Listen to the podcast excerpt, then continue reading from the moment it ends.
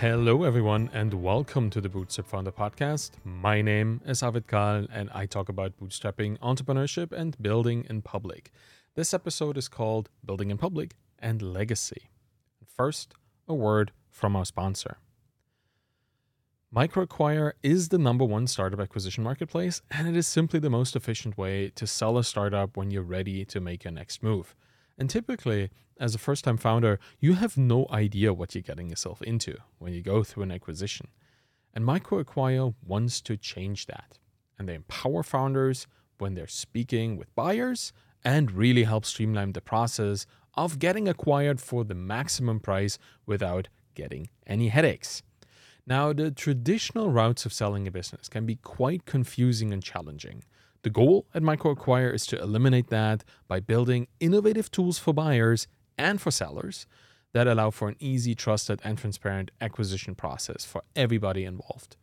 To date, MicroAcquire has helped hundreds of startups successfully get acquired, and they have facilitated millions in close deal volume. Their platform includes a robust community of over 100,000 buyers, and they have thousands of startups currently listed, ranging from just $5,000 in price to 25 million or more in asking. So founders get free instant access by creating a profile on MicroAcquire while staying totally anonymous. And this is quite helpful when you're just getting your feet wet there. So if you're thinking about selling a startup, you'll want to check out MicroAcquire. Go to microacquire.com to learn more. Now, let's get started. Philip Larkin, the renowned British poet, famously decreed on his deathbed that all of his diaries should be destroyed. During his life, he even wrote five full length novels and then burned every single one of them right after completion. Larkin allowed nothing but perfection.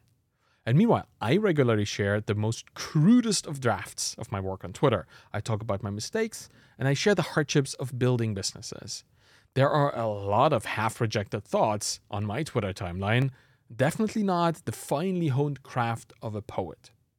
So, if someone were to trace my social media history long after I'm gone, provided that we still have the records and the means to access them, they'll find a few finished works in the vast sea of experiments. Now, which one is the kind of legacy that I want to leave behind? The curated showcase of refined masterpieces, or the brutally honest and maybe even somewhat mundane view into my laboratory, my den of creativity, with rejection and failure all over the place? Legacy is a complicated construct it's an externalized view of yourself, a projection of who we expect to be remembered as by others who we will never meet. It's a selfish desire, sometimes maybe vanity, maybe just a fear of not having mattered, but no matter who you ask, the parent who see themselves in their children, the artists who thrive on changing culture with their creations, or the school librarian that makes the world more accessible to eager minds, curious people, one book at a time. We all want to make a lasting impression on the world we inhabit. When I was an employee, I didn't really consider this question much. Work was work, a means to an end, and my passion, my purpose, now that was something that I was searching for in my private life. Starting a business has really changed all of that. In a short few months after co founding Feedback Panda, a SaaS business that helped online English teachers to just be more efficient at their job, I quickly understood that the path to my legacy would be one of empowerment, of teaching, and lifting up others to reach their most ambitious goals all by themselves. And it was a very visceral experience. I had several customers reach out and thank me for building a service that allowed them to make enough money to escape needing a second job. And this was the best kind of cancellation notice that I ever saw.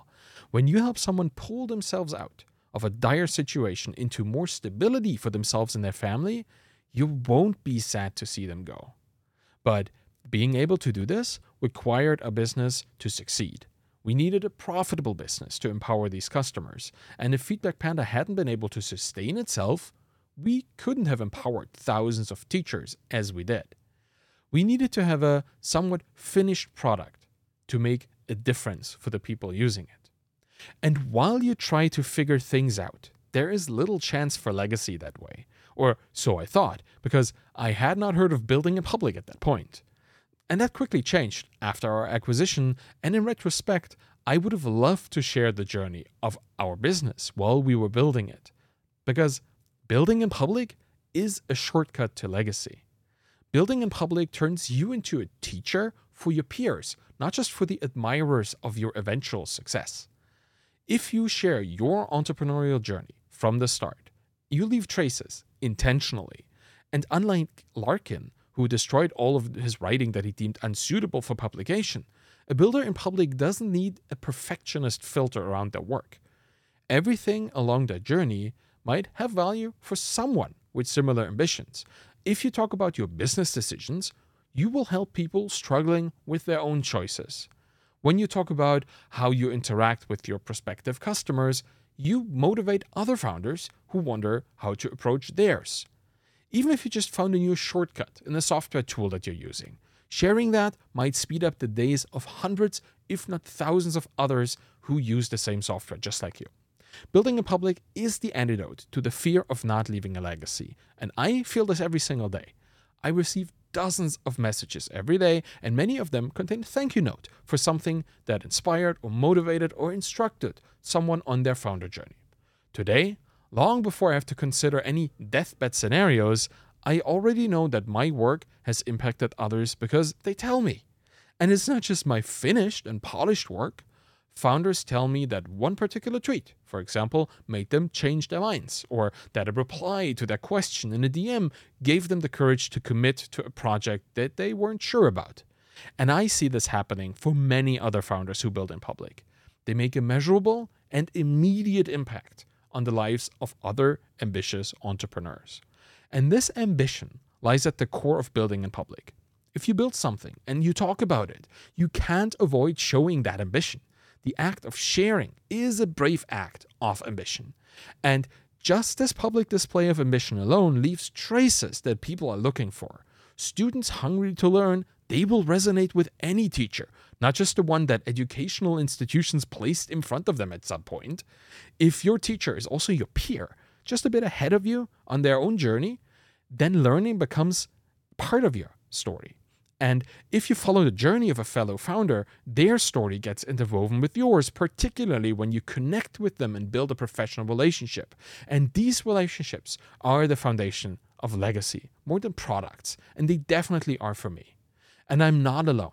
Many people see their legacy as something they actively create and nurture, not a vainglorious end of life list of accomplishments. It's more about building a legacy than having built one. And I don't care how many books I sold or page views I had in any given year.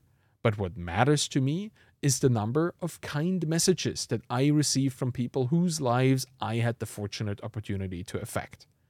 And that's why I open up my writing laboratory to my social media followers every day.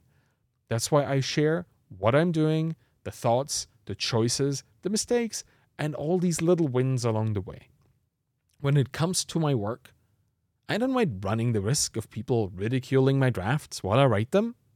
I'd rather share substandard work that others can learn from in the hopes that in the end, the work and the process combined create sufficient value for my readers and my founder peers. I certainly wouldn't do what Larkin did and burn my drafts before they see the light of day. I don't really think that's a good idea for a builder in public. I want to teach through my work and the process that made it happen. I build in public because I know that somewhere out there, someone is just one crudely tweeted insight away from writing their own book or starting their own business. And that's what I want my legacy to be. And that's it for today. Thank you for listening to the Bootstrap Founder podcast. You can find me on Twitter at A-R-V-I-D-K-A-H-L, Arvid You'll find my books, Zero to Sold and The Embedded Entrepreneur, and my Twitter course, find your following there as well. If you want to support me and the Bootstrap Founder podcast, please leave a rating and a review by going to ratethispodcast.com slash founder. Thank you very much for listening and have a wonderful day. Bye bye.